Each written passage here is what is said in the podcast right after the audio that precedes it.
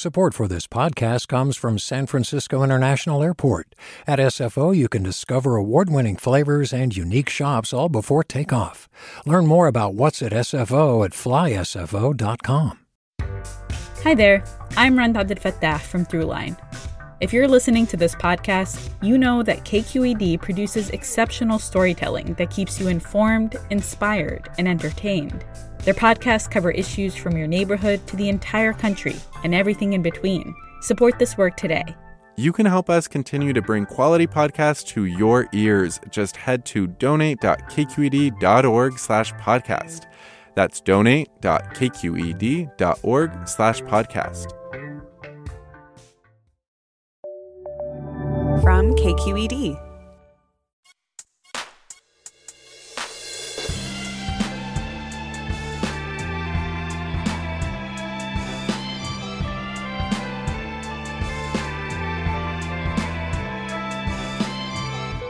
From KQED in San Francisco, I'm Mina Kim. Coming up on Forum, do you think bees have feelings? Pollination ecologist Stephen Buchmann does. He's been studying bees for 40 years, and through his research and others, Buchmann has concluded bees have thoughts, emotions, memories, and personalities beyond the complex behaviors we've known about.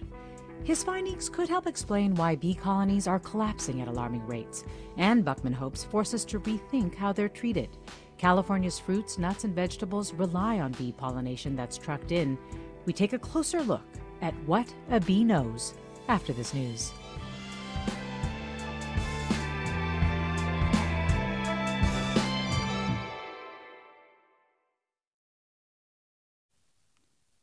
Welcome to Forum. I'm Mina Kim. More than 2 million commercial honeybee colonies are trucked to California groves every February for almond pollination alone.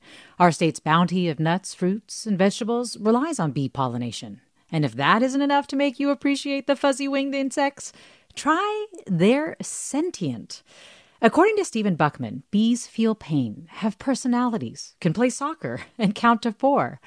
Buchmann, a University of Arizona pollination ecologist, has a new book called What a Bee Knows exploring the thoughts, memories, and personalities of bees. And listeners, have you sensed that bees have thoughts and feelings in your interactions with them?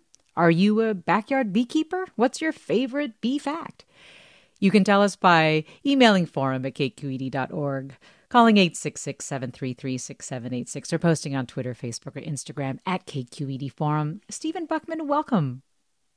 Yeah, hi. Coming to you from sunny Tucson, Arizona. Yeah, you study in Arizona, but you hail from California, right? That's where you've had your first major bee encounters. Uh, yeah, I, I grew up in Southern California, uh, Placentia, but I did my doctorate in entomology at uh, University of California, Davis. So I'm an Aggie, not too far from you guys. So you had a particularly harrowing experience with bees while you were in high school in Placentia. Can you tell us about that? Yeah, a friend of mine and I decided that uh, we were going to go get some honey, and the wild colony was living in uh, the walls of an old shed. But unfortunately, we decided to do this on a kind of drizzly, cold day and with very primitive equipment, uh, not so great bee veils. And I think I had the brilliant idea of wearing uh, black socks so after the bees exploded out at us after removing the first board, and I got probably over a hundred stings, and uh, you know, three or four days later, my my football my ankles were still shaped like footballs. I had learned my lesson. And this didn't make you fear or even despise bees after this? Your interest in them grew instead. Yeah, it it it did grow after that, and I've I spent uh, 22 years as a research entomologist at a federal bee laboratory in Tucson, but studying honeybees. But my first love are really the the other bees. You know, we have about 4,000 species of bees in the continental U.S. and globally about 21,000. So, yeah, my bee research has taken me to the wilds of rainforests of Costa Rica and Panama, the deserts of Australia, and uh, many, many places. You write really beautifully about your encounters with bees. In your book, What a Bee Knows, you write I've trained bees to visit artificial and real flowers with indoor flight, arenas. I've pointed a shotgun microphone at bees while they buzz pollinated roadside nightshade flowers in southeastern Arizona, and then analyzed their buzzes in terms of frequency, duration, and amplitude. I've watched bees stick out their tongues at me as my colleagues and I puffed test flower scents at them. In every possible way, my life has been a wonderful and fascinating journey into the private lives of bees while discovering some of their innermost mysteries. So, you have studied bees for some four decades now. Tell us what has convinced you that they're sentient, um, that they can feel that they're a bee, essentially. Right. First, I, I may have a slightly different definition of sentience. Uh, I do believe that bees are sentient, but um, the first part of that definition is that an animal is capable of experiencing pain. And there's a controversy about this among scientists, but I'm mm-hmm. on the side that does believe that bees can experience pain. I mean, in the lab, for example, every time I would grab a bee with a pair of forceps, it turns around, buzzes at me, and attempts to sting me. I, I think this is a good affirmation that they don't like it and that they are feeling something akin to pain. Um, bee biologists call these alarm or defensive buzzing. And in nature, let's say a lizard or a bird grabs a bee and it buzzes, even if it doesn't sting them, uh, they often the, the predator often drops drops the bee. Um, other definitions or other people that have thought about sentience expand upon that definition to include the uh, capacity of animals to experience sensations and even emotions. Hmm. Um, but I, I, guess I draw the line a little bit there, uh, other than perhaps uh, anxiety, if you want to call it that. I'm not sure that insects like bees have have other emotions. At least it's very, very difficult to figure out if they do. So, so how do you test for or observe bees as anxious and define it that way? Yeah, one of my colleagues, uh, Lars Chittka, who just wrote a beautiful book of his own called The Mind of a Bee last year, in his laboratories in London, I, I remember one experiment that he did very clearly, and he made these artificial uh, robotic crab spiders. And crab spiders are sit and wait predators. So they'll sit on a flower, they'll wait for a tasty bee to come by, and they'll grab it and then basically suck the juices out. Uh, so he outfitted his robotic spiders with foam pinchers. And when a bee came too close, the crab spider robot grabbed the bee for two or three seconds and then released it. Uh, so the bees were were harassed a bit, and later those same bees they were they were marked with a little paint dot so he could identify them. When they came by later, they really avoided the uh, robotic spiders. So that's just one example that he uses uh, for what might be experienced as a wariness or uh, anxiety.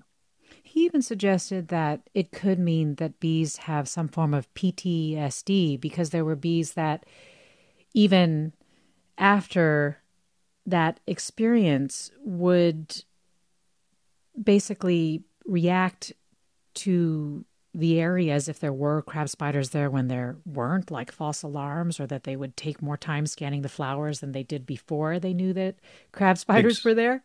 Yeah, exactly. They were much more careful and what an observer would call, uh, well, wariness. They were just took took more time to really check out the artificial flower to see if there was a uh, a danger there.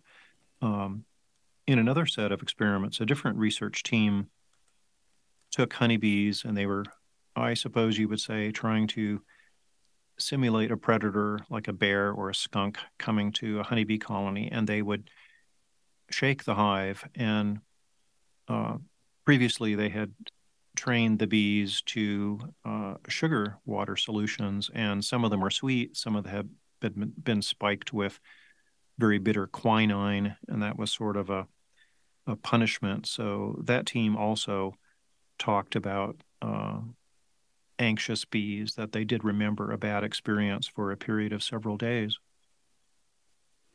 But you say you draw the line at certain emotions. Why? That bees can experience emotions. Well, I guess I'm just being putting my science guy hat on and trying to not expand into territory that we don't really know a lot about. Um, for example, with with the pain sensation, I definitely feel they can uh, experience pain.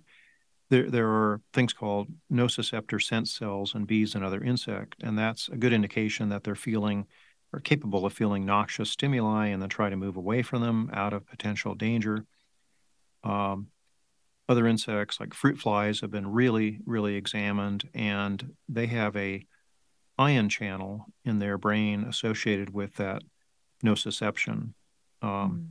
It's called a TRPA1 channel, and it's possible that bees also have this. And um, there, there's a bit of difference in the bee brains and ours. We don't ex- bees don't exactly have the same sort of uh, dopamine opioid pleasure centers, but they do have something called octopamine, and so uh, again, we can't we can't ask them, but we know that some of that hardwiring and chemical magic inside their tiny poppy-sized brains is is also there. Um, yeah. So, what does it look like when a bee is optimistic? As one of the um, emotions that may potentially be there, but you wouldn't go so far as to say that they're like experiencing joy or a high. Right, right.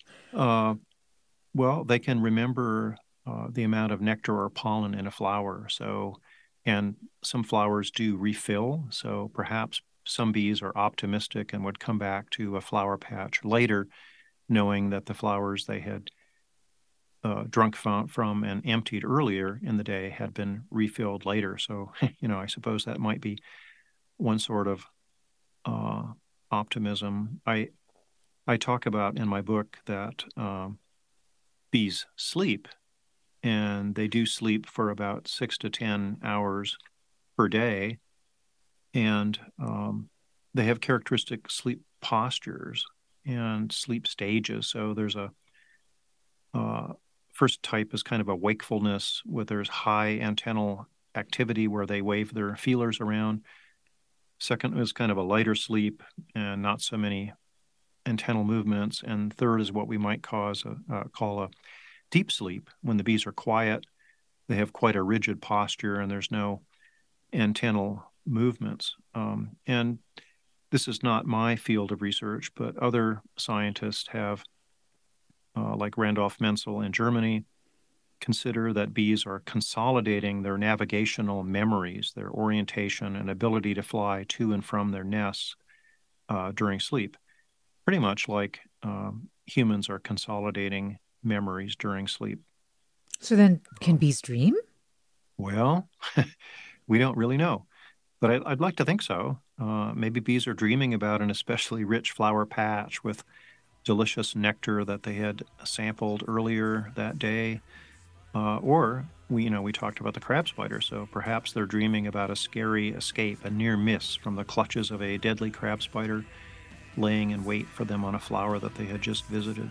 Oh, well, you mentioned uh, Lars Chittka, the, the researcher, and I understand he's also part of a, a rock band uh, is, known yes. as the Killer Bee Queen. So we're going to go into the break listening to some of that music before we go deep into bees with Stephen Buchmann. More after the break. Stay with us. You're listening to Forum. I'm Mina Kim.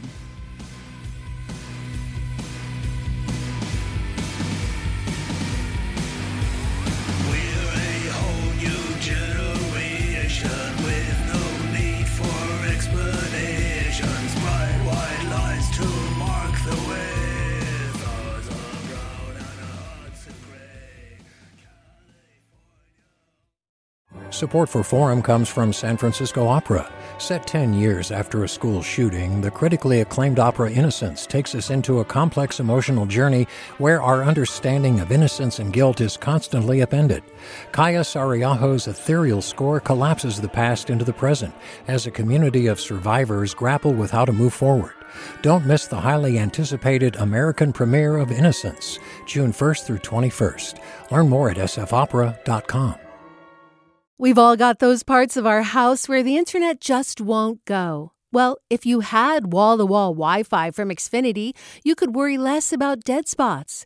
Because with wall to wall Wi Fi from Xfinity, you get fast speeds, reliable connection in every room, and power for all of your devices, even when everyone's online. That's wall to wall Wi Fi only with Xfinity.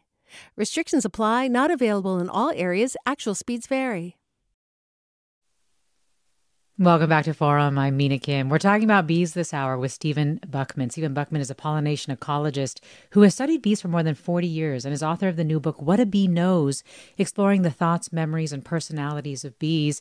And you, our listeners, are invited to join the conversation with your bee questions. You can post them on Twitter, Facebook, or Instagram at KQED Forum. You can call with them at 866 733 6786.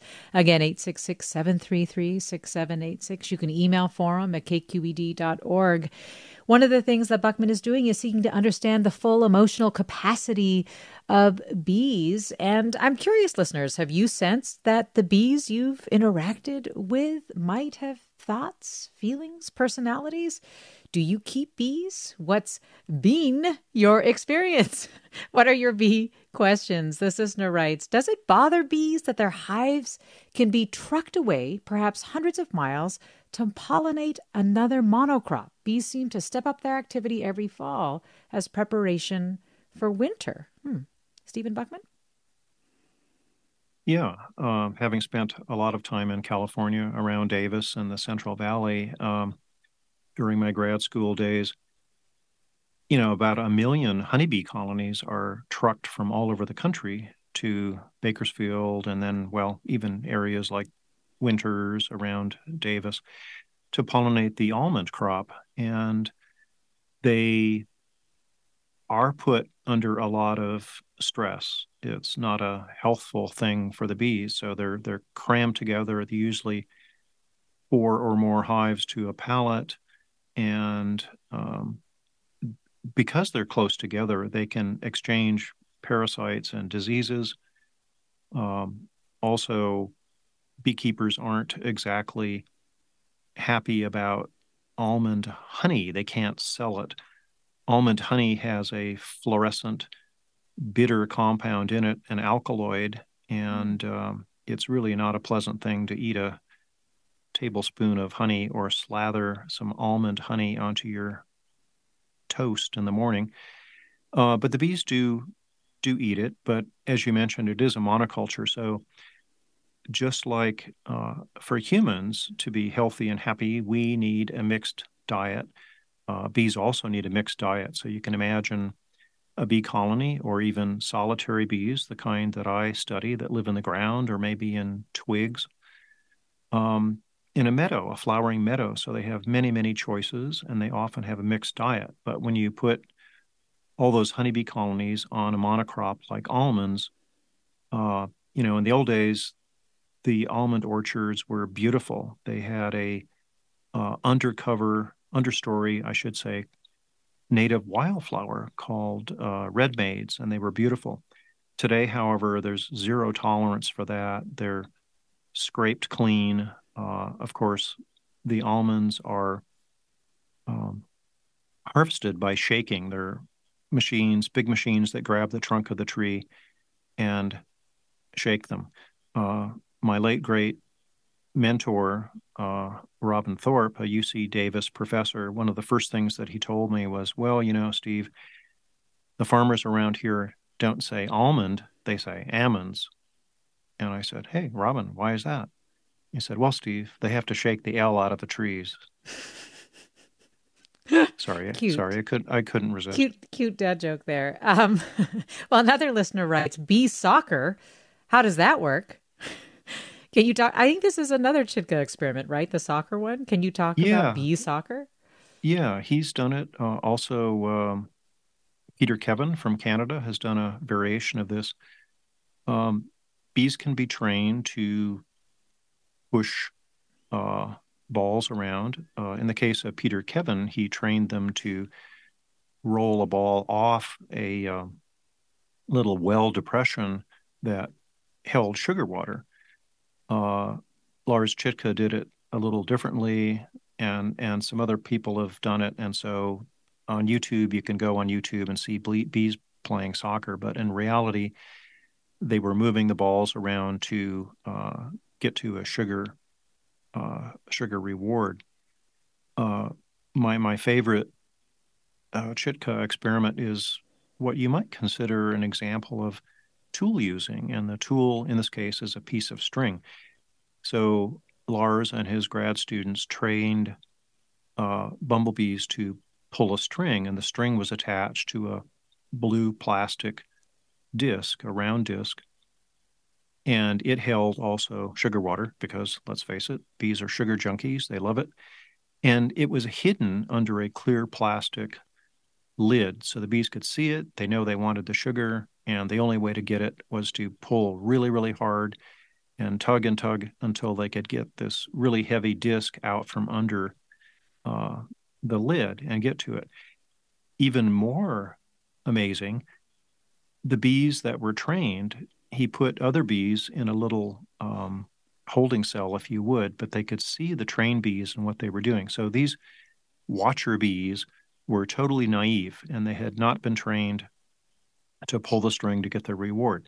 What happened when they let them out of their little penalty box? Well, they went right to the string. And having never done it before, they were learning by watching. We call this social learning. And I, I think that's just an amazing thing that bees can do. Yes, I think Chittka and others talked about how that really showed that bees have a tremendous amount of cognitive flexibility, essentially. Um, right.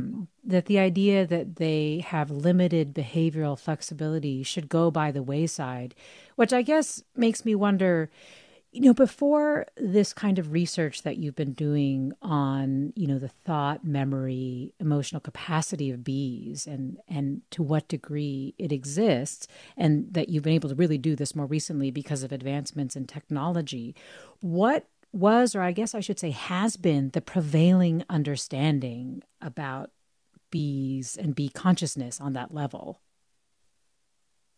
Yeah well not really a lot until people like uh, Chittka and Peter Kevan got into it. I mean, I, I consider myself a pollination ecologist, so I go out into the wild and I find a sexy plant to study, and usually some native bees like carpenter bees or Anthophora or my favorite bee genus Centris. And I sit back and I I watch them. I mean, I may have a tape recorder to record their sounds or stopwatch or something. And, and so most of my uh, research over the decades has been uh, observational. And so, for example, my favorite kind of pollination is something I call buzz pollination. And if you like tomatoes, blueberries, or cranberries, or kiwi fruit, uh, you may not have met a buzz pollinating bee, but that bee, those female bees, were working behind the scenes to pollinate those flowers that gave rise to those fruits. So if you think of a tomato blossom, it's like putting the fingers of your hand together, and each fingertip has two little holes in it.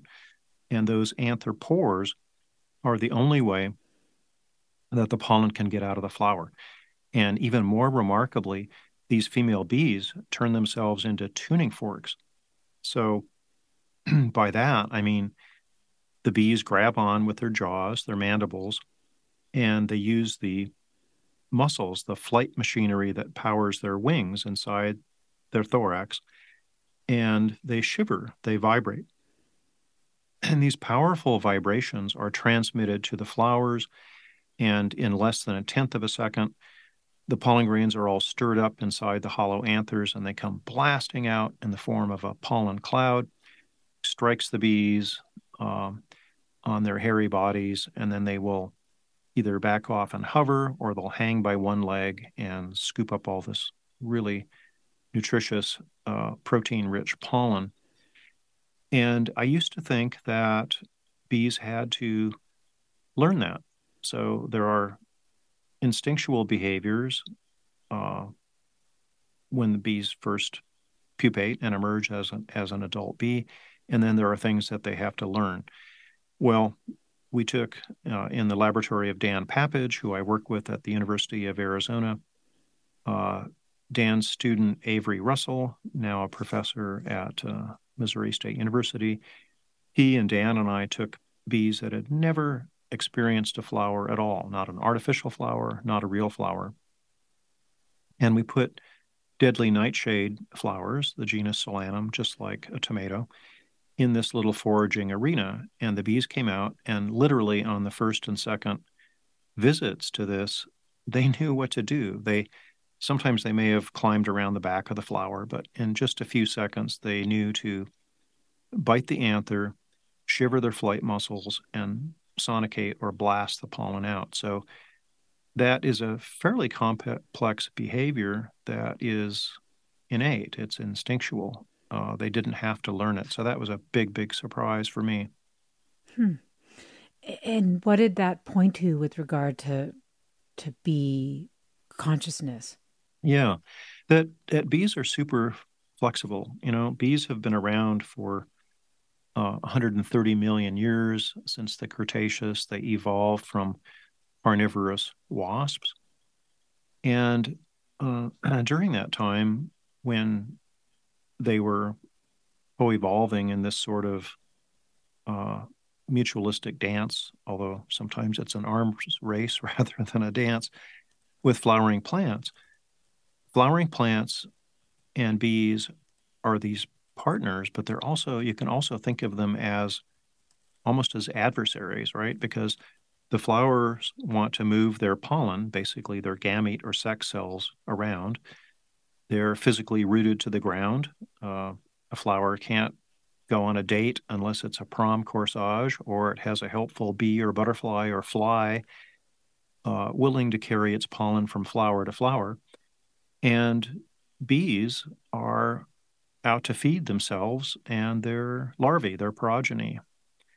Uh, so bees want to get every last scrap of the pollen and they could care less about pollination. They're trying to feed themselves and their larvae while the plants are offering a little bit of this as high quality food, but holding back sometimes even a very tiny amount, like a thousandth of 1% of the pollen grains that need to go from a fl- the anther of one flower to the stigma of another to guarantee uh, pollination, fertilization, and then uh, fruit development. So during this, you know, 100 million years of coevolution, bees have learned how to work flowers and flowers of very different shape and different scents. And the flowers are hiding the pollen in places um, like the buzz pollination one I mentioned. Yeah. Some plants are deceitful, like orchids. A lot of orchids don't even have any nectar or pollen, so they're they just sham this idea of rewards, and the bees visit anyway. Well, let me go to Lisa in San Carlos. Hi, Lisa. Thanks for waiting. You're on. Great topic. And my family and I got hooked on bees about, well, honeybees about six years ago when our daughter did a middle school project on colony collapse disorder. And from there, she, she really led the way and she connected with our local um, bee guild in San Mateo County. And we got hives and she's now at college and her dad and I are now the responsible people taking care of these these hives um, several generations you know on. But the bees there are so many benefits to honeybees. Um, I can't impress on people enough to if you've got the space and it doesn't require much and you've got neighbors that aren't going to freak out um, get a hive. It's so interesting to watch them develop. Um, your your yard benefits, your neighbor's yard benefit um, from all the pollination, um, and then you can harvest honey and harvest uh, beeswax. And I just have to say, we watched uh, a swarm the other day, which was really one of the most remarkable things I've ever seen, which is this communication that all the bees in the hive decide either, you know, time to move on, we've got a queen, we need to find a new location. And within 48 hours, they rise up and they circle around in a big ball and they sort of hang out in a temporary spot before until a, a permanent place is located, a permanent new hive.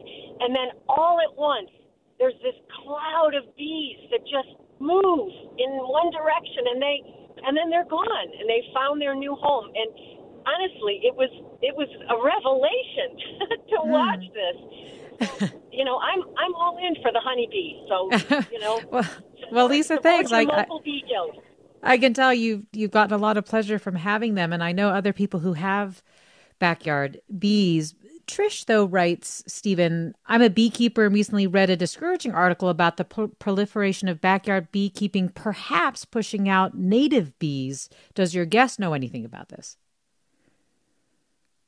Yeah, I've I've studied uh, competition between honeybees, which are not native to North America, uh, I, I, I, should qualify that. About 12 million years ago, we had a native honeybee in Nevada, at least. We know that from fossils. It went extinct. But otherwise, bees were, uh, honeybees were, were brought to Mexico and to Florida uh, by the Spanish, and they basically escaped into the wild. And we've had feral populations since then. Um, honeybees are wonderful pollinators.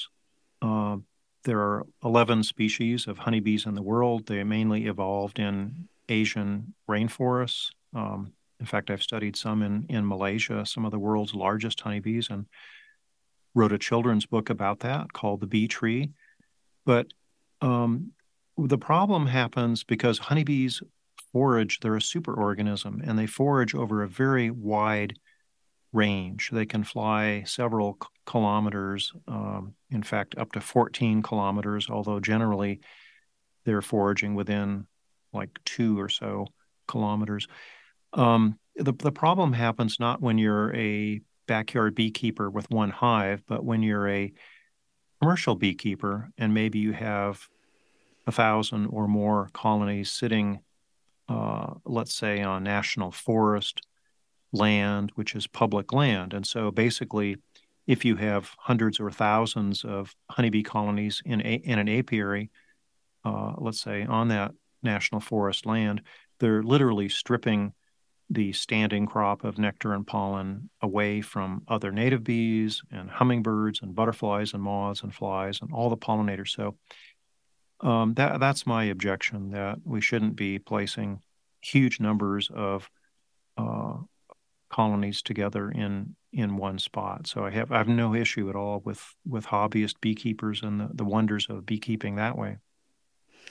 Well, we're getting lots of bee observations. Listener writes In the summer, I often find dozens of bees sleeping in my lavender, hanging onto the vertical stalks and waking in the cool morning hours. I've seen an unusual species of bee that looks like a huge horsefly. It's all black without an apparent stinger. Love the bees! Three exclamation marks. Another listener tweets, Surrounded by a swarm in the Baja Desert, in Baja Desert, I immediately crouched down to a fetal position and after investigating me, they moved on. I had been luckily told before that a standing person is more threatening, like a bear. Hmm, is that true? Uh, possibly. Uh, the, the the previous caller talked about gave a really good description of a honeybee swarm, and people get freaked out by swarms. Uh, I don't blame them. Uh, I've been in swarms, but I know that I'm not in danger. When a honeybee is colony has swarmed, it means that the old queen is uh, leaving with uh, about half of the workers in the colony, and they engorge with honey. So they almost can't physically sting, but it is scary to have, you know, about 20,000 bees swirling around you as they fly at about 15 miles per hour to their new home. Yeah. Well, we will talk more about bees after the break. Stay with us. I'm Mina Kim.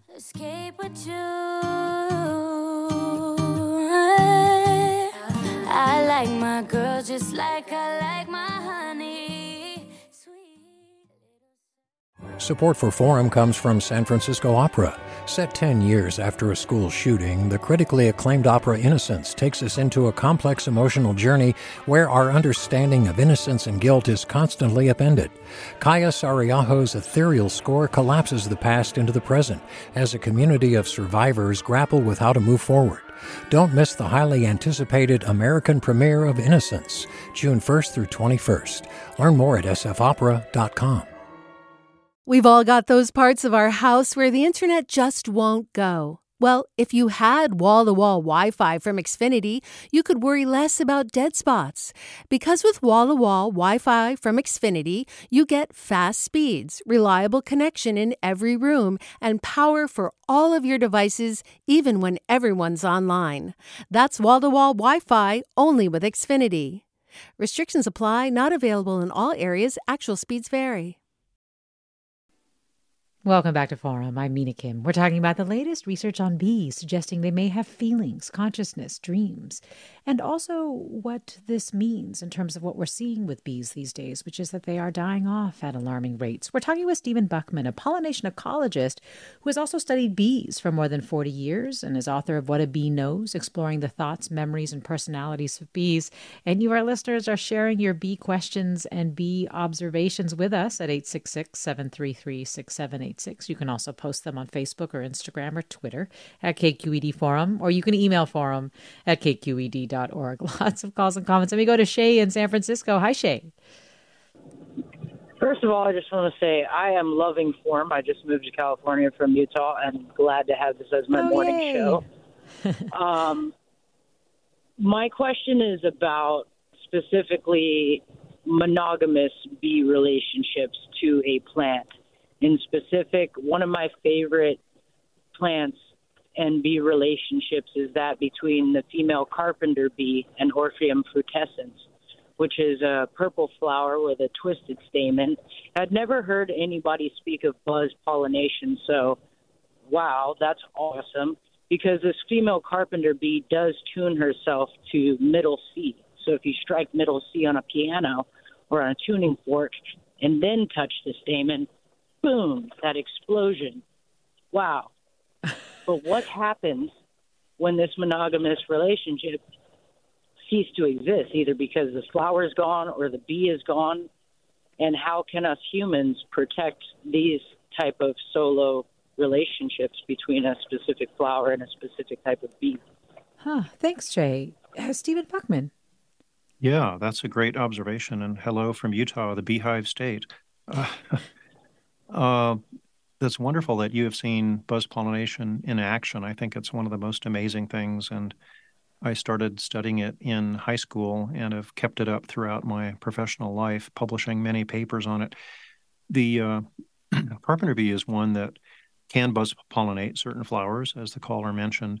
Uh, they also do something else uh, kind of strange. They are great nectar robbers. So sometimes when a flower has a tubular corolla, a throat, it can be too long for the carp, even though the carpenter bees are some of our largest bees, uh, out of reach of the mouth parts. So they take their stiletto like mouth parts and slit the base of the floral throat and suck out the nectar and not pollinate. So, in one case, for certain flowers, they can be excellent pollinators, and in other cases, they can be uh, nectar thieves. Um, the point about specialist bees is really interesting uh, honeybees are not specialists. Honeybees will visit and pollinate about 20% or so of the flowers within flight distance of their nest. Uh, other bees, uh, for example, in Utah, there's a tiny bee, uh, a Perdita species, that will pollinate the dwarf bear claw poppy, and it's the only kind of bee that we know that goes to that. Um, that um, the, the fact that carpenter bees and bumblebees and honeybees visit a wide variety of plants, flowering plants, is mainly due to the fact that they're long lived, either as individuals or as the colony.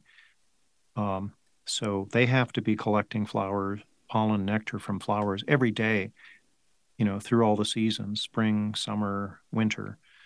Um, so when bees are pollinating just one or a few kinds of plants. For example, here in the desert right now, I'm studying a nest site of a, um, a bee in the genus Diadasia, Diadasia diminuta, and it only goes to globe mallows. Uh, this is in the mallow family.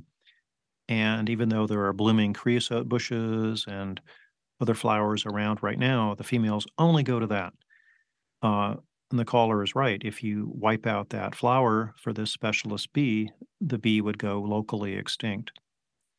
Um, so, mm-hmm. so we do have these specialized relationships that we need to protect, and we can protect them by habitat uh, conservation, and if it happens to be something growing on our property, property or nearby, uh, not using insecticides like the omnipresent neonicotinoids, which are systemic uh, insecticides in in nursery plants and applied as lawn chemicals and that sort of thing.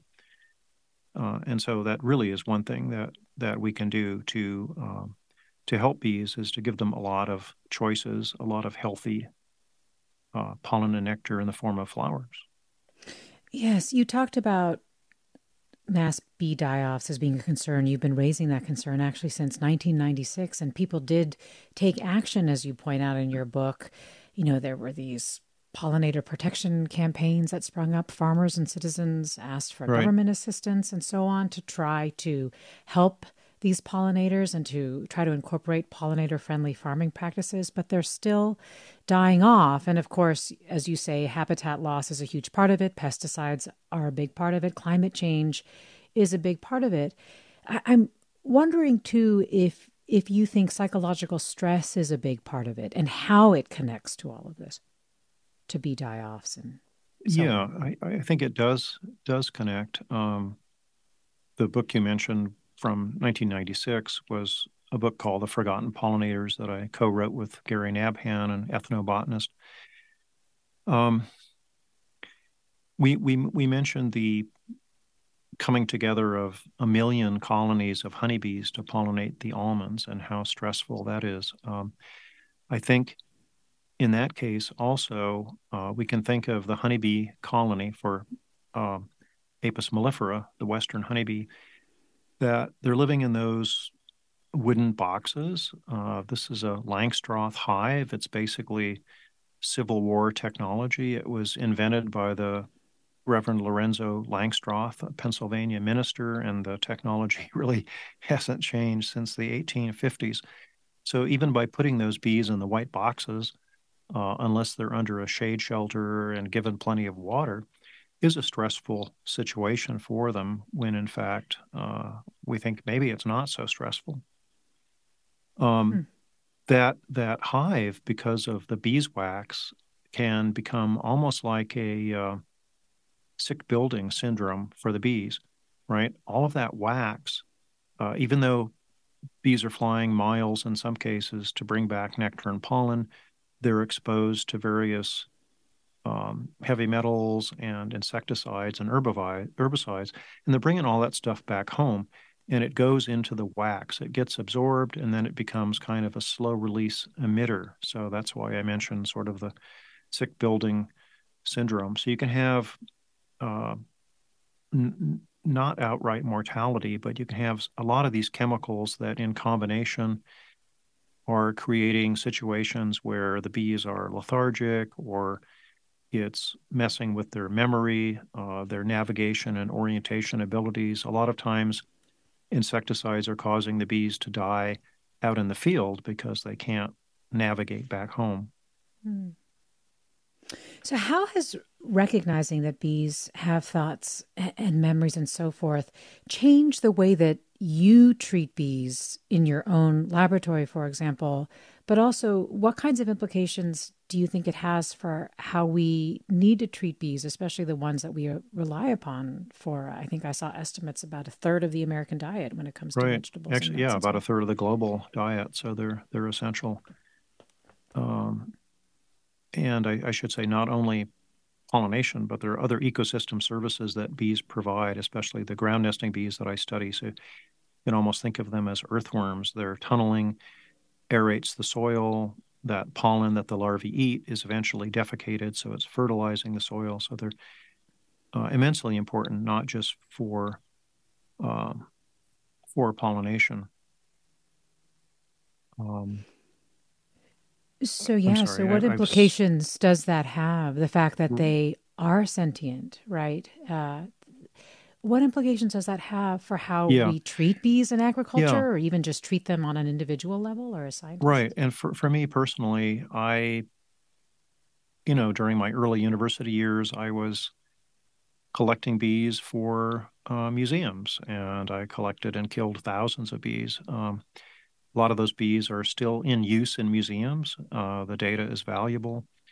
Uh, bees are very difficult to identify to species on the wing. So, in some cases, I will still uh, sacrifice, euthanize a few bees as museum specimens to be able to identify them. But I'm not the uh, mass serial bee killer I used to be because I want to study them by observation or photographing them with my my camera. Um, and I think as we learn to appreciate that bees can feel pain, they may have a primitive form of consciousness. Who knows? They may feel uh, pleasure. They're highly intelligent organisms. I think that we need to uh, treat them with respect and have some empathy for their for their lifestyles because they're just amazing, fascinating creatures to to watch and and learn to appreciate. Well, this listener writes Yes, bees have emotions. My brother saw a bear tearing up a group of hives on his property. He drove them, he drove there, and the noise scared the bear away. He put the hives back together without a single sting. He said they knew he was there to help. Another listener wants to know I'm curious what the lifespan of a bee is. Do they gradually age and wear down, or are they productive until the day they die? Oh, that's an excellent question. Yeah, in the case of honeybees, they live about four to six weeks. Uh, they live a little longer um, during the winter when they're not out foraging. Um, so that during that four to six week period, they're making many foraging trips per day. I mean, it can be as little as four or five, or it might be 10 or 15. And again, they often are, are flying several miles to and from. If you look at an old bee, uh, an old honeybee, or an old solitary bee, female, uh, they get worn. They get kind of develop sort of bald spots where the hair is worn off on their thorax, and the, their wings become uh, tattered and frayed at the edges. So literally, most bees don't die at home. Uh, they'll die out in the field, and they literally do wear themselves out. And so, as I mentioned, the the wings will be frayed, and they're losing hair, and um, they they do just get worn out. We're talking about bees with Stephen Buchmann, and you are listening to Forum. I'm Mina Kim. Let me go to Tim in San Francisco. Hi, Tim. Hey, how how you guys doing? I love this topic. I love bees. Uh, I used to work on the coast in uh, Northern California, like um, between Santa Cruz and and um, um, Pacifica. And recently, I was out there uh, last year, and I came across something, and I have a question for you. Um, I'm really partial to bumblebees, and I was always told that bumblebees are very individualistic and they don't colonize. And I was kind of surprised because I was hiking um, down on the coast, and in one of the cliffs that's kind of those really hard sandy cliffs that it's like packed sand. There were hundreds of bumblebees that were colonizing together. They weren't sharing the same. They were burrowing into uh, the cliff, into that hard sandy cliff, and um, but there were like I, as I walked along, I just saw hundreds of them, just like you know, they I don't know if they were working together, but they were living together. So is that an unusual um, behavior for bumblebees, or is that something that is pretty common and I just didn't I misunderstood uh, what they did? Oh, thanks, Tim. Yeah, that's an excellent question. I, I think he is confusing bumblebees with with solitary bees in this case. Um, we've got about 250 species of bumblebees in the world, and they are social. They do form colonies, but they're more likely to live in an abandoned mouse or rodent nest uh, underground, but shallowly underground. So in that sandstone cliff, um, most of our solitary bees will nest in flat ground or in vertical banks. And uh, it sounds very similar to what I was working on as part of a uh, brood cell microbiome project I'm working on with scientists at Cornell University and um, UC Riverside and other places. So we, a couple of years ago, we spent two weeks at the Bodega Bay Marine Lab, uh, a lab operated by my alma mater, UC Davis. And in the cliffs there are a bumblebee mimic, a, a solitary bee called, um, excuse me, it's a, it's a solitary bee uh, that looks like a bumblebee, uh, and it is in the genus Anthophora, Anthophora bomboides but they are nesting gregariously. So this is not uncommon for solitary bees. Some of them will nest singly, and you might have, you know, one nest per acre or one nest per, oh, I don't know, five by five meters area. but in other cases, like the uh, uh, glove I said I'm working on this week, uh, they're nesting in the hard packed ground of a uh, private airstrip. And uh, I'm seeing maybe 20 nests in a little 10 by 10 uh, centimeter square. So you can imagine that there are many, many hundreds, uh, perhaps even a thousand nests in a in a square meter. So it's thought that these bees are nesting together, kind of like the selfish herd. There's safety in numbers, right? Why birds will flock or fish will uh, swim in a in a in a school for defense. Uh, so we we do think that bees are aggregating in these areas because the soil is right, and perhaps they're well not perhaps there will definitely be their host food plant nearby. So where it was good for mom to nest, hey, maybe that's good for me to nest there too. Well, we have a couple questions about whether it's helpful to talk to bees. A listener writes, There's a belief that you have to talk to bees, keep them up on the happenings of the neighbors if you want them to keep producing honey. Do you think there's any truth in it? And another listener, Pete, writes, Do bees respond to sounds or music? Yeah, that's interesting. I've heard that. I as kind of an old adage. I, I don't really think there's much to that in terms of talking to honeybees. Honeybees are uh, almost deaf to airborne sounds. So, in most cases, they're not even going to hear you. Uh, but when bees are standing or resting on a substrate, on a surface, if that is energized by sound and they feel the vibration, uh, that they do they do respond to.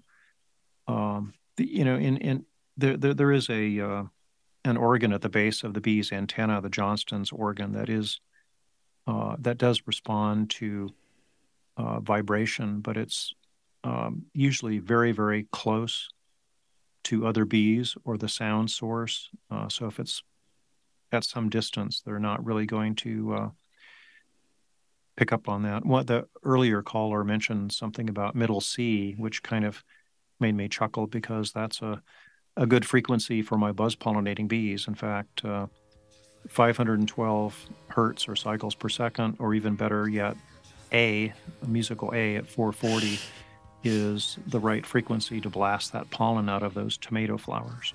Yeah. Well, thank you for teaching us that bees are sentient, and I hope it has the impacts that you hope it will have as more people recognize this. Stephen Buchmann, a real pleasure to talk with you.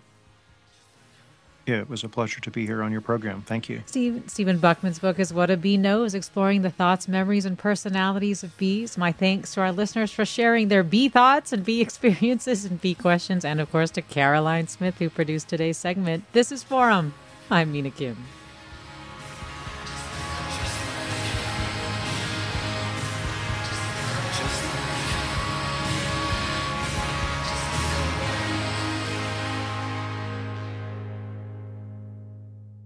Funds for the production of KQED's forum are provided by the John S. and James L. Knight Foundation, the Generosity Foundation, the Germanacos Foundation, and the Heising Simons Foundation.